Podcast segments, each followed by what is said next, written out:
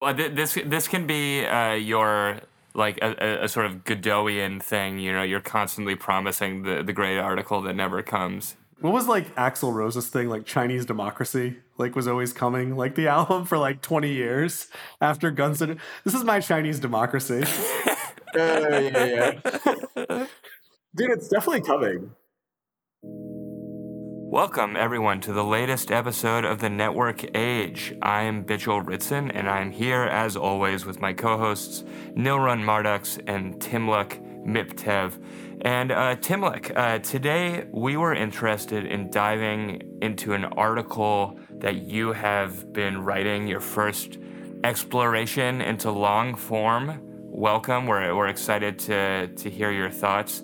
And in particular, you have been writing about what you call the dichotomy between the industry dollar and the block dollar. And this is laying out maybe two different economic visions for the, the network age. And I'd love for you to just walk us through what, what you're thinking and uh, what some of your hypotheses are here.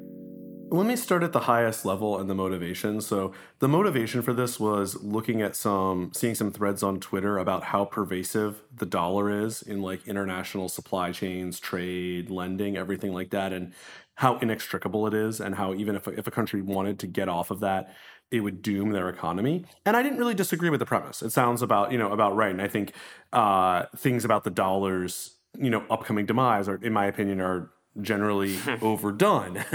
um, even though you know you can look at some specific aspects that have gotten a little harder for it, but I generally agreed with the premise. And what I wanted to think about was a couple things. Like one, if the dollar is so entrenched, what are some of the very high? Like let's assume that it's entrenched, and then think about what might it be providing uh, in a positive way that people that people want. You know, people across like you know businesses, people internationally, and then if I'm so convinced that parts of uh, crypto will sort of gain competitiveness or become like important uh, payment, commerce, etc. rails. What are their possible inroads versus the dollar? Where you know maybe the dollar's general like strengths aren't as applicable. And when I say the dollar, that's what I call the industry dollar, which is just the system we think of now of you know bank settlement, loans being priced in dollars, um, it being a currency used for a lot of you know energy trade, everything in global supply chains, working with that. And so yeah, I call that the industry dollar. And then this alternate system that exists somewhat now, but not that much. Um, I would call like the block dollar, and we can get into a little bit like why I make the why I make those differences or what I'm trying to get at with those those words. Yeah, like uh, I think like dive right into that. It's it's worth us sort of understanding uh, these nuances. Sure. So the first thing I want to say, and I'll probably repeat this 10 times during the episode because I think uh, it's something people get hung up on, is that I'm not making sort of a distinction between bits versus atoms or virtual versus real world. And I think that's really important because I think that uh, both the industry dollar and the block dollar have elements of both that are very important. Um, and so I think that you know takes people off track. What I am looking at is a few different distinctions that I play with, which is one, uh, low versus high marginal cost. I think everyone knows things like software, information, content have very low marginal cost, almost zero generally. Uh, whereas you know things uh, have high marginal costs to distribute to people. Another is like what types of industries and economic activity do better with uh, financing themselves through lending versus like sort of equity investment. And the other one I really play with in the name of block dollar and industry dollar is this thing that I call uh, hardness, which is a topic I stole from Josh Stark. It's a great article mm-hmm. about um, Atoms institutions and blockchains. Should we get all our hardness jokes out of the way now, or or sprinkle just assume them I, in Just assume I've made them. You recently turned what thirty nine, so yeah. So hardness is a problem for for you already. Well, it's it's interesting. I think probably the inspiration for this article is that I've been feeling you know harder than ever. Um, That's in great. A lot That's of, great in a lot news. of cases. Yeah, yeah no. You, said, you said what is explaining this? It must be uh, the future economic systems well, of the network that, age. I do think that aspects of the block dollars rails explain it. Like, you know, when I, I actually like have a script to refresh like, you know, where my ETH stack is at, you know, each day on like an hourly basis. And so I think that contributes a lot to a sort of form of blockchain hardness. Um, but you know, those jokes aside, uh, just to go into the topic real quick, and Bitchel, you should we should have this in the show notes for people because I, I, just love this article. It's from a, maybe about half a year yeah, ago. it's a great article. Stark. Yeah, and what what uh, Josh gets into in the article is this idea that there's sort of we think of like you know music, newspapers, websites all transmitting this thing called information.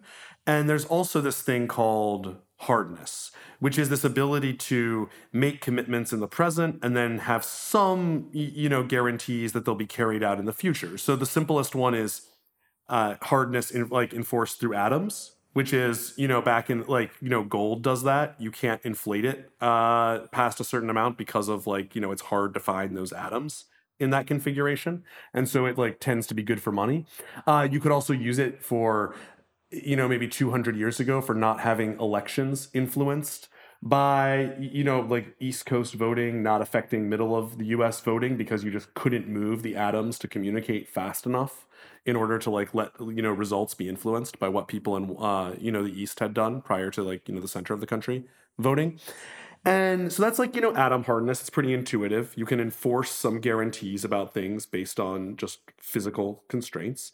Then there's institutional hardness, which is much more widely used. And that's like probably best thought of as the banking system, the legal system, uh, all of those things brought together, which lets you, which sort of uses these human institutions, particularly American institutions internationally, in order to enforce agreements about, you know, what a company is, who owns it, what a lending agreement is, and when it's satisfied.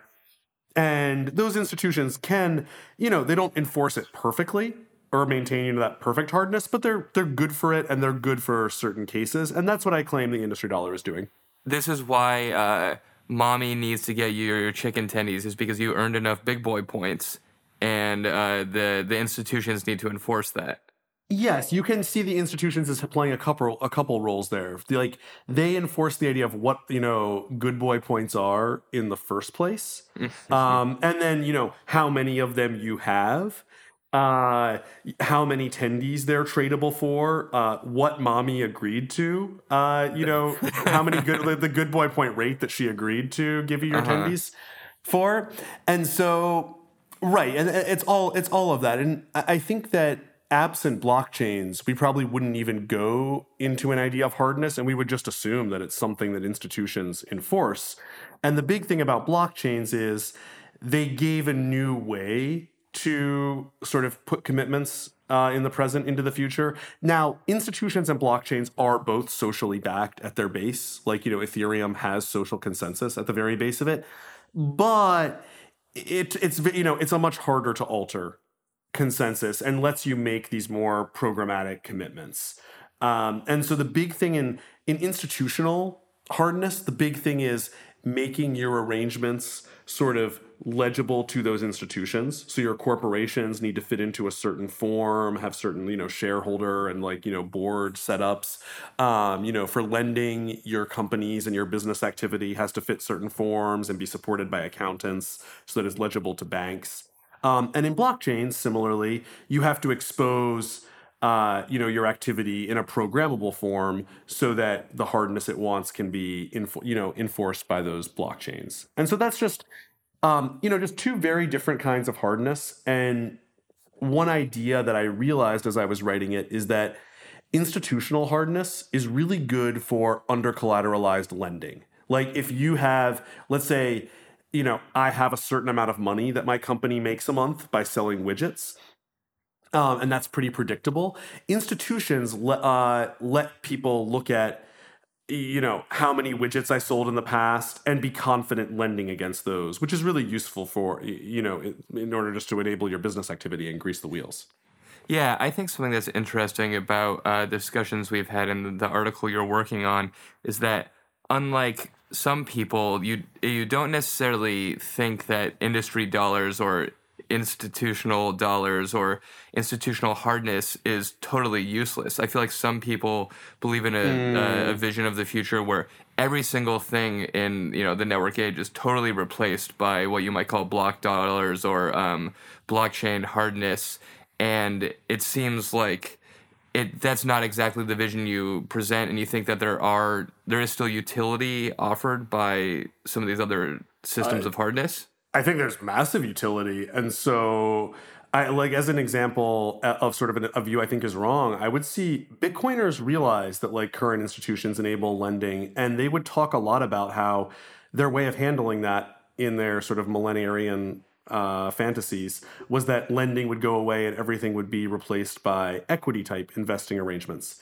And if you just look at how moving stuff around or doing supply chains works, that's just not what you want. Like if you have this predictable flow of people are going to buy these widgets from me, and there's this gap in time between when I stamp out their atoms, uh, then they get shipped to people, and when I get paid, um, you want to lend against that. There's no, it's it's a certain, it's a fairly certain activity, and so I think current institutions are great for mediating that.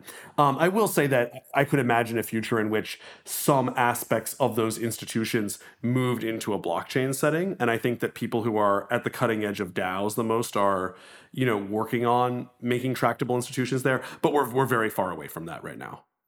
And can you explain um, where you think the block dollar is most applicable in what industries and where you see some of this change either already beginning to emerge or what you where you hypothesize these systems are going to be starting to replace the industry dollar? Yes. So this is very much a path thing. Like, because as I just said, you could conceive of a world in which some of these institutional lending and trust functions do get somewhat blockchainified or programmable. But that's not, you know, a realistic path to right now. So where I see it right now is anything related to producing certain types of just disembodied software or content. When I say disembodied, like just the, software doesn't have any necessary dependencies on parts of physical supply chains. So the, the simplest examples are you know, I want a, a program created uh, or I want some content made. I think those lend themselves really well um, to a blockchain type uh, setup or a block dollar type setup because they're much more zero to one equity based. And what I mean by that is that they have this stage in life where someone's working on a piece of content and or you know being a content producer and doesn't know he has a consistent audience yet or someone's working on a piece of software and she doesn't know yet whether it will have you know you know an ultimate audience or like fit. And once they do have that, you know you don't have this like thing that you do when you're stamping out widgets where you know people are going to want to buy it but you have to like pay for the widgets first. In this case you make it it costs you zero to make it and you get it to them. And people of course have known about this with software and information uh, for a while. But the key thing about that is that lends itself really well to having people back that in the hopes of rewards and then getting the rewards without needing like you know an ongoing um, you know lending setup which is what we call you know equity investment and startups have discovered this long ago Mm, so you wouldn't want to use debt. Of course, no one would want to lend against that because it's still so high risk. Is that is that kind of the point? exactly so lending is one of these things where so when, when you do equity investment you need it to have lots of upside because it can be fairly uncertain now it doesn't have to have infinite upside but it has to have you know some amount um, whereas for debt pretty much only bad things can happen. Like equity is defined as sort of, you know, lots of good surprises can happen and your thing can get super popular and have hmm. huge rewards. Whereas debt, you're getting this fixed percentage. And so if you're wrong at all in assessing it, you're completely screwed.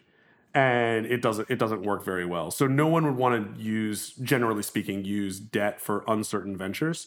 And we see that in terms of software investment. Software investment mostly happens on currently on these sort of industry dollar type rails, but it uses the parts of them in the legal system that relate just to um, like you know equity investment because that works so well for these businesses that once they work they just keep working and don't cost a lot to deliver the actual you know the actual thing Yeah, and they just don't seem as fundamentally difficult to coordinate. Can you kind of talk about complexity, for example? Like, is it do we need the institutions for the industry dollar because it's um, fundamentally complex sort of organization happening? Like, why can't a blockchain organize, I don't know, chip manufacturing, for example? Yeah, you need you need the standardization that those institutions present, um, like that the industry dollar gives, in order to do things like chip manufacturing, because they have so many pieces along the way, and so Hmm. many of them do have to be, you know, lent against and have like physical things moving around and ca- like you know capital investments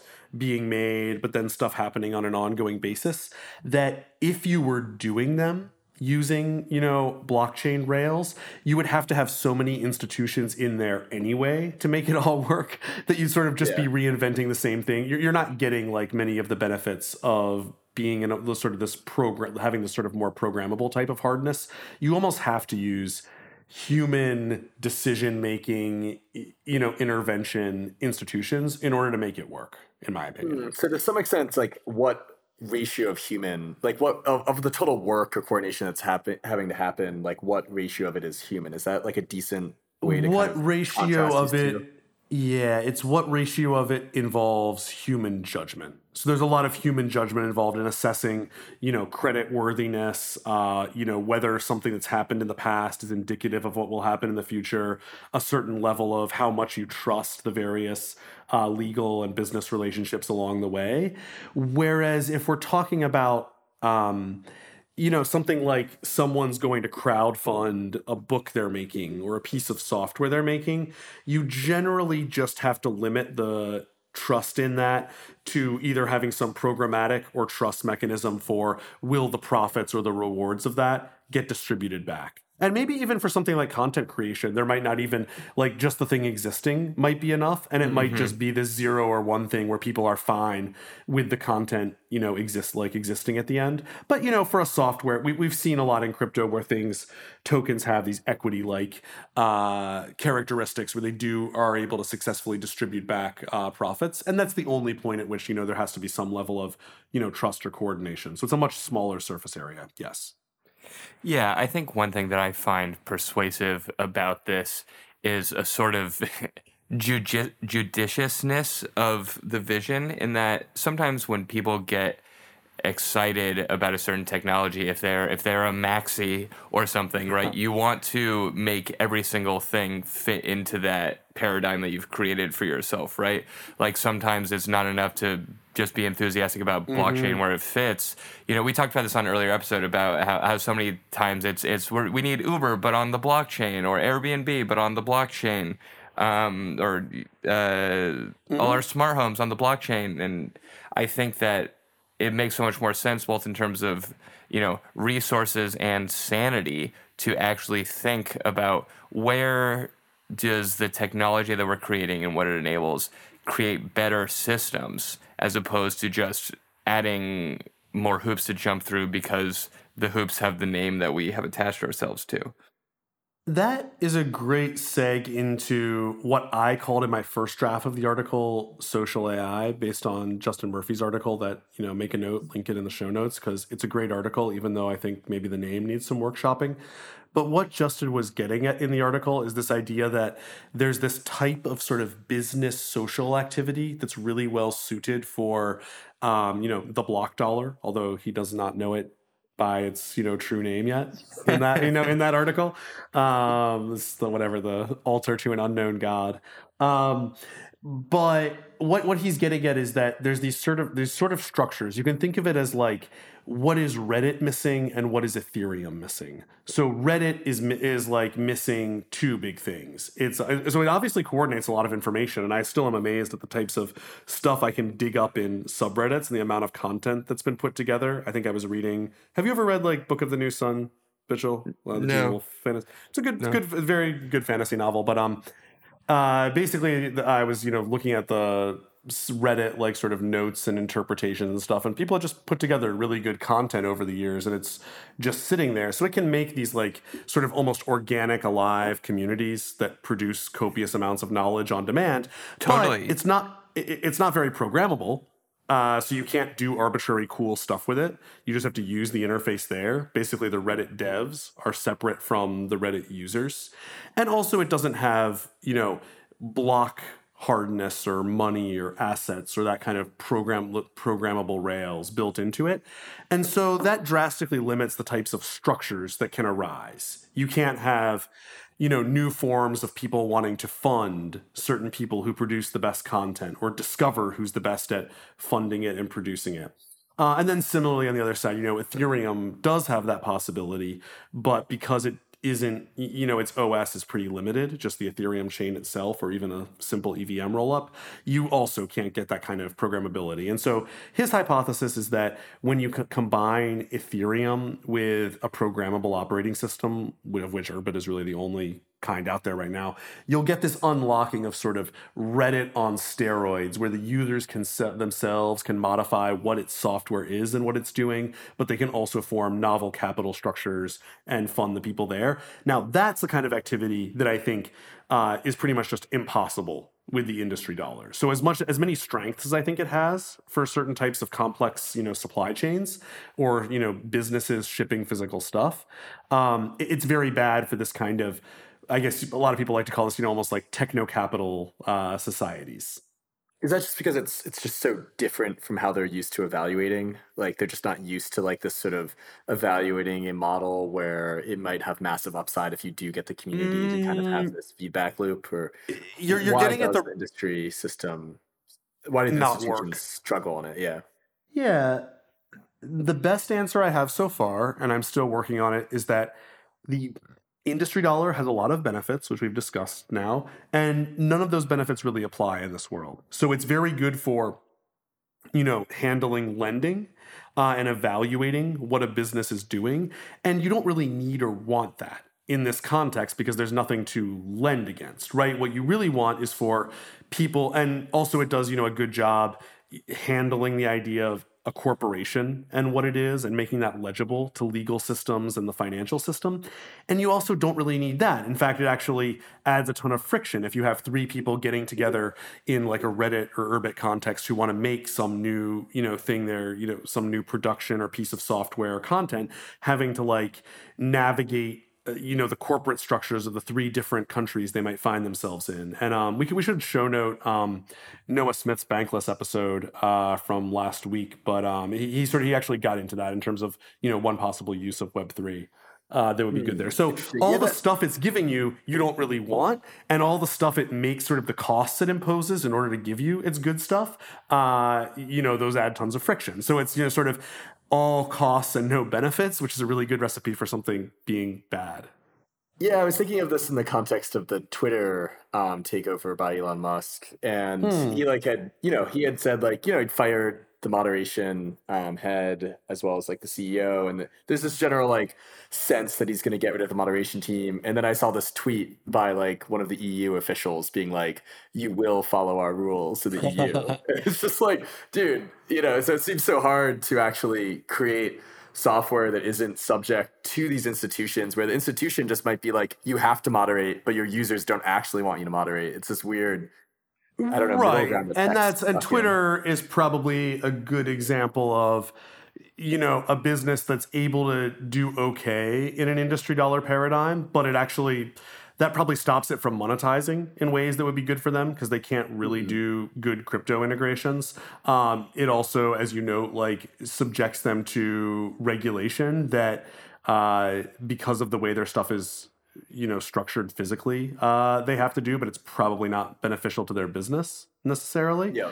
Um, you know a sort of whether that that moderation is desirable is a sort of a totally different conversation. I'm just talking about like sort of is that is the current twitter structure the one that would emerge from like a you know a competitive like primordial soup? Probably not um, mm-hmm. just because the the users don't necessarily want what it's providing.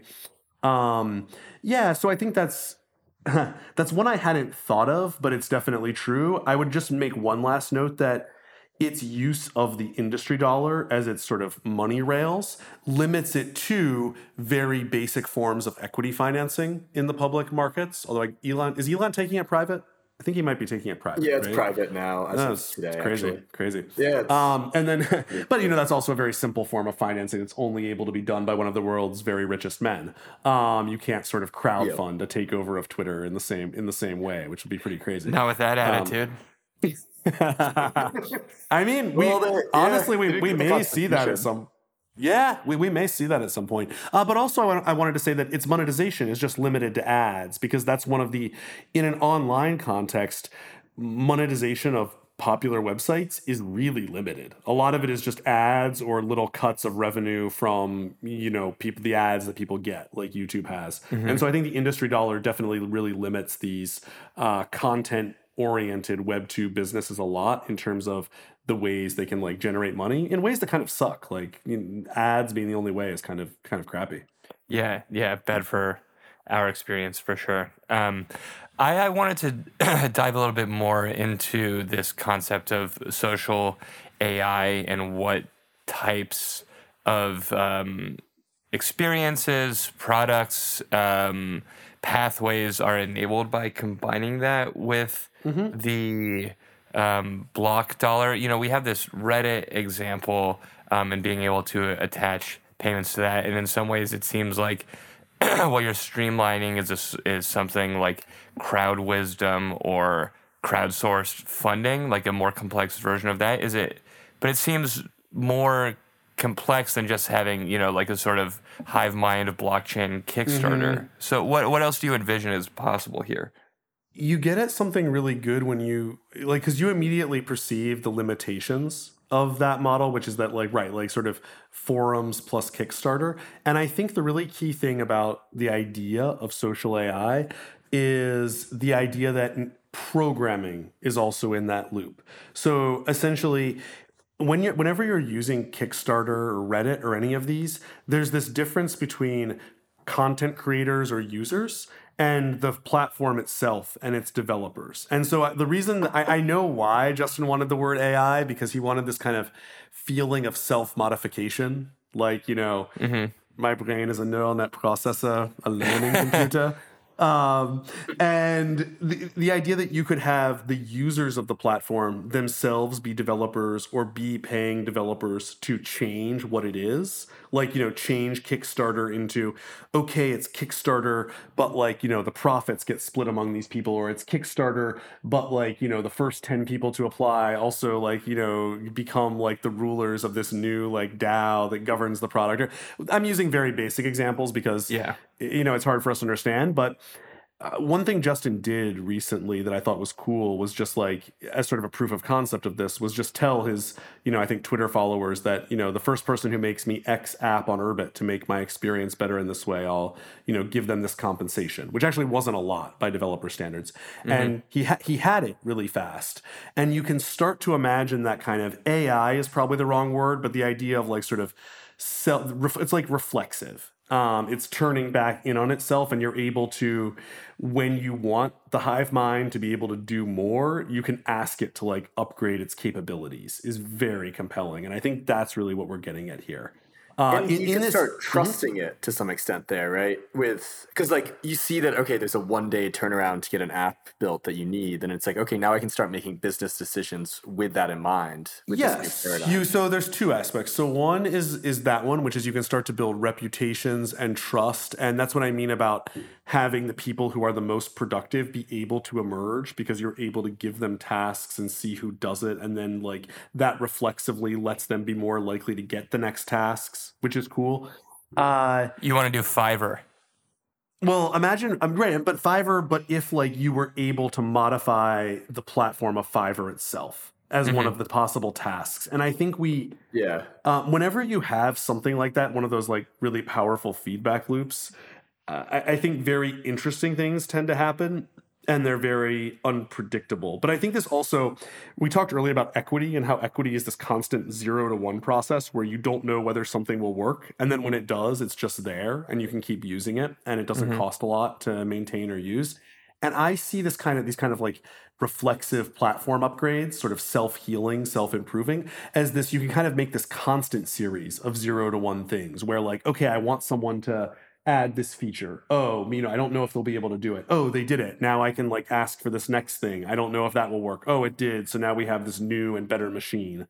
And at its core, that's like really the dream of Urbit is that kind of reflexive self-improvement, self-healing. And it's been a pretty big, you know, engineering task to make that possible. And I only sort of throw Urbit in right now because, you know, as we noted, I don't think that Ethereum plus Web 2 is enough or just Ethereum on its own. And I think you really need to link, like, you need the, the key about the block dollar is that it's also programmable. It can exist in these reflexive, self upgrading worlds. That's its kind of key, like, selling point is that it's a suitable, you know, it's the money for the, you know, the Terminator.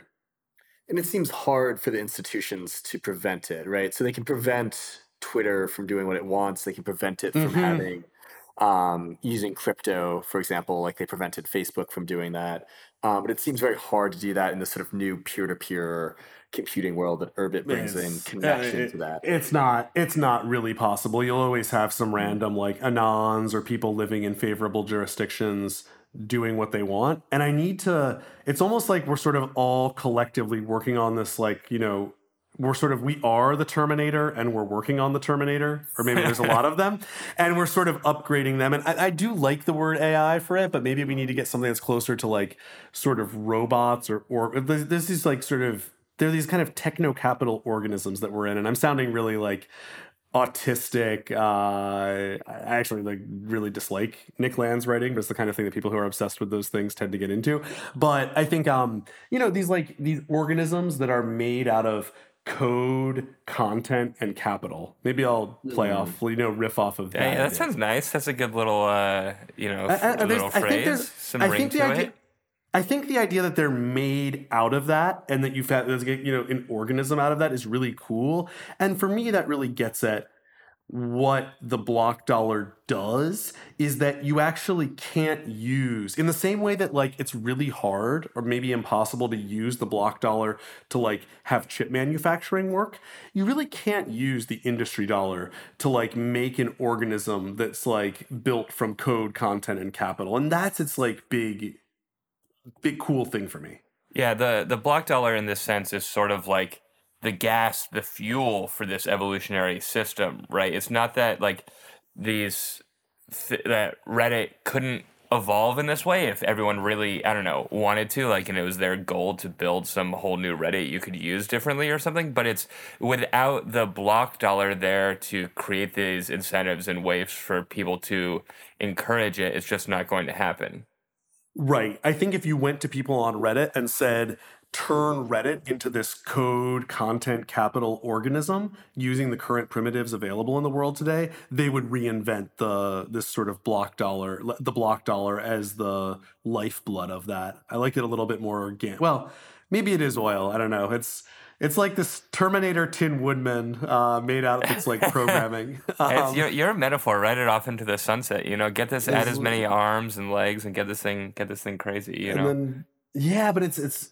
yeah it's it's very exciting when i put it that way and i, I don't want to interview myself here but i thought that one like one cool thing that uh, came up when i was thinking about all this was i really delved into the example of stripe because they're a great way to sort of steelman the idea of is the block dollar necessary but yeah, uh, I think we should. I, I think we should go there for for a little bit. Yeah, like, yeah, go into it's a good, it's a good section. Like what's Well, so let me let me just start by talking about where Stripe is positioned because uh, so what's first of all what they are for those who don't know is they're a payments company and what they do is they try to provide software to make everything about paying money you know with credit cards and receiving money with it just work from the perspective of users and developers. So if you're a merchant and you want to you know receive money into a bank account from people in different countries their idea is to sort of make that just work. If you're a developer developing for a business that needs to receive money in those ways they try to make it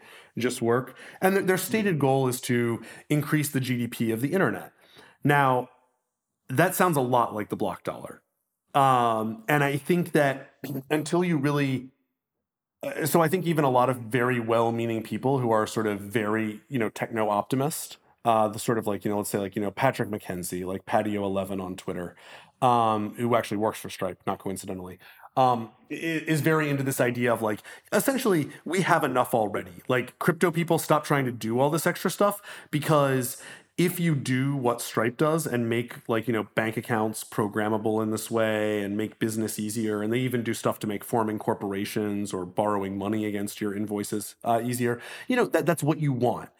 And as I delved into it, my sort of the thing I came away with was actually not not really.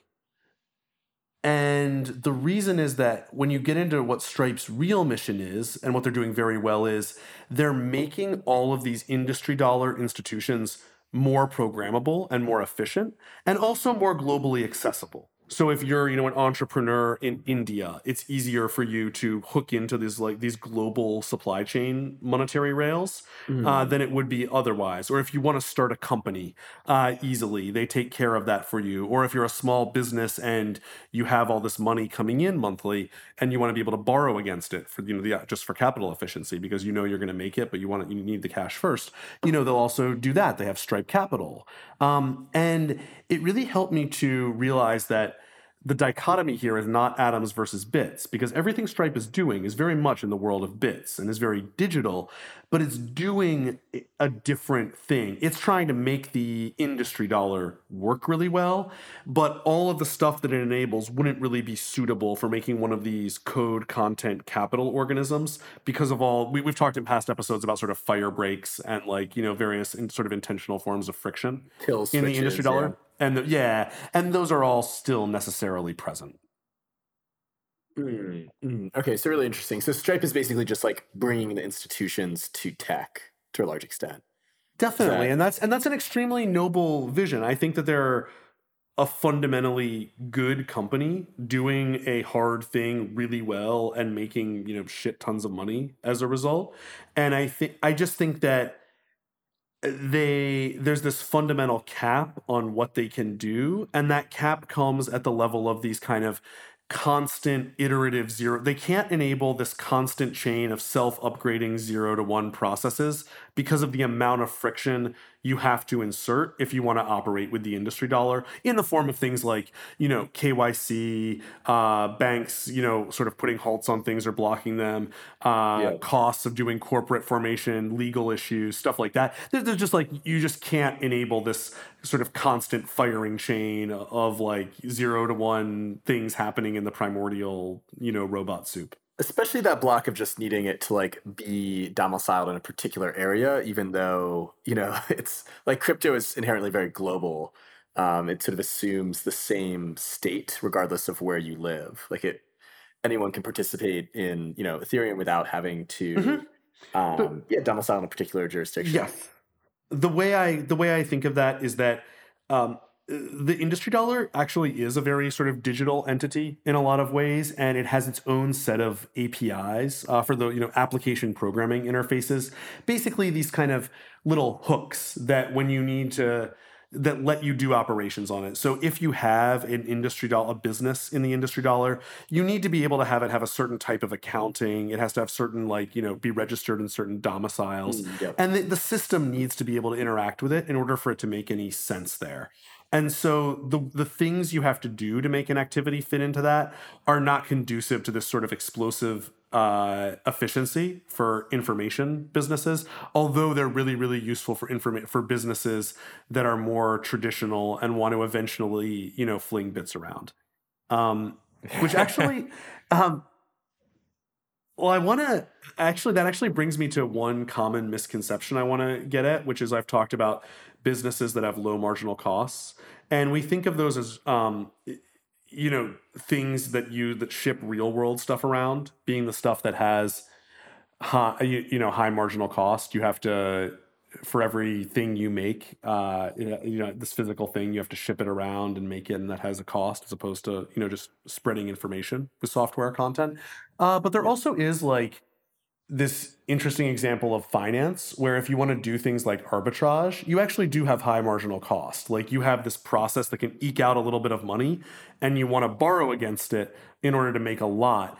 And it's actually pretty interesting that the most recent example of the block dollar being really unsuited for a certain type of business was actually exactly this. So Three Arrows Capital was doing tons of arbitrage or claiming they were and they needed to borrow against that.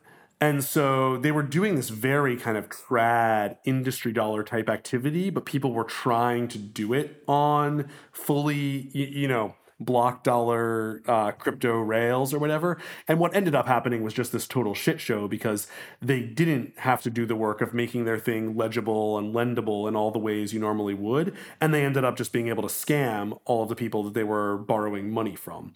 So that so th- th- they were in a very high marginal cost business, which is arbitrages are high marginal cost. They require money right then in order to do. Um, so you want to borrow to make them efficient.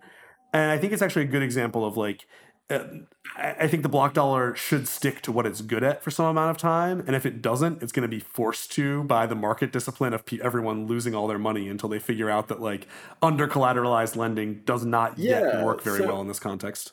So, and um, to that point, like, where do you see areas like now that we add in Urbit to mm-hmm. ETH, and as things kind of accelerate, where are areas that like you know maybe used to rely on institutions but can now move towards this more block uh, dollar rails like maybe like i don't know mm-hmm. centralized twitter mm-hmm. seems like actually one that wouldn't be that hard to build now well there's there's things about that but i think anything so we've talked about these kind of or these kind of code content organisms so i think um, but i think that more specifically software that isn't necessarily tied to an industry so stuff that's been thought of as saas uh, I think can mm-hmm. iterate more rapidly on these uh, techno capital like Urbit plus ETH rails. I think that's one yep. really promising thing is like collaboration tools, productivity tools, anything that's just very detached from a specific industry. Um, and then I think content generation and funding of it by fans, enthusiasts, or even people who make money from the content in the forms of like, you know, membership and investor groups and things like that. Um, I think those are really well suited for it.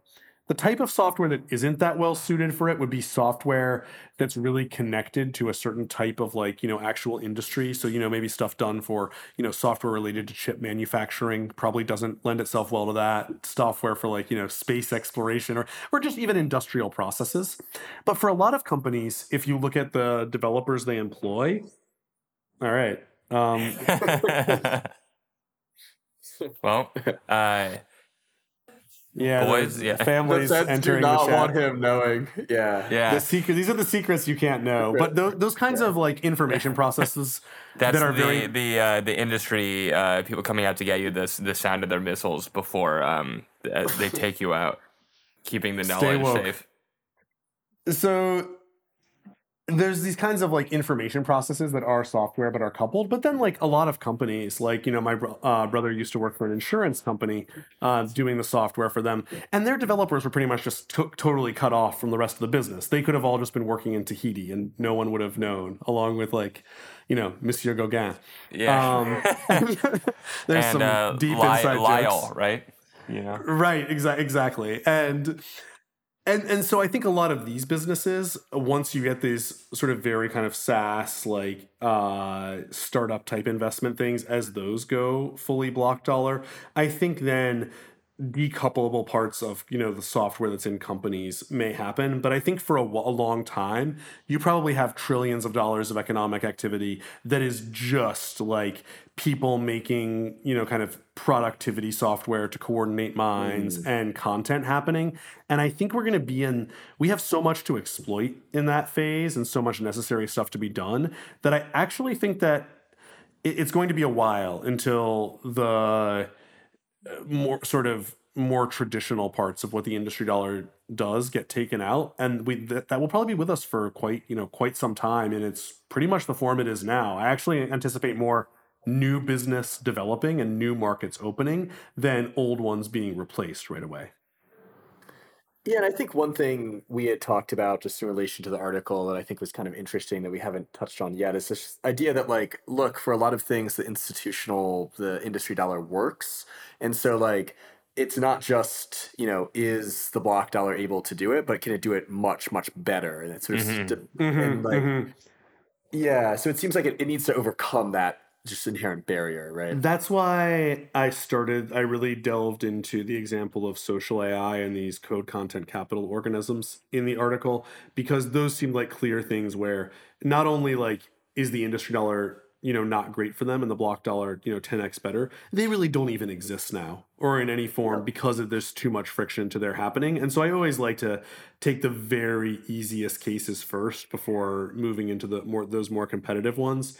I do think that for things like saas and productivity development after you get the basic rails laid down of like urbit working well uh internet money kind of smoothly functioning in these things, I think those are pretty attackable as well, like productivity yeah, related stuff. Because you're you're basically pulling, you're not creating your own account for each productivity tool. Like it's, it's you're not that productive when you have to uh, log in uh, across like ten actually, accounts. No, well, I think that part's a little bit of a red herring because like that, that's more urban than the uh, yeah login with login with Google kind of works and people are okay. I think um I think the bigger thing is that you can't do very interesting things with them, and the services themselves can't compose, which I think is a hmm. huge barrier. So more related to like um, Justin Murphy's point of like each time I'm trying to move someone from one SaaS tool to the other, I'm losing them, and they're exactly, or even uh, right, and you and it's not even that you like it's hard. It's that there's this whole set of use cases that you just can't do because your your information in each one can't talk to the other ones or even be composed into kind of monetary structures or investment structures or things like you know kind of uh, corporate structures. I think that's like really like really the limiter. It's not you know it's not exposed and programmable and composable. And so when you think industry dollar you should think lending. Everything about it is like making lending work well. And when you think um you know block dollar you should think composable and programmable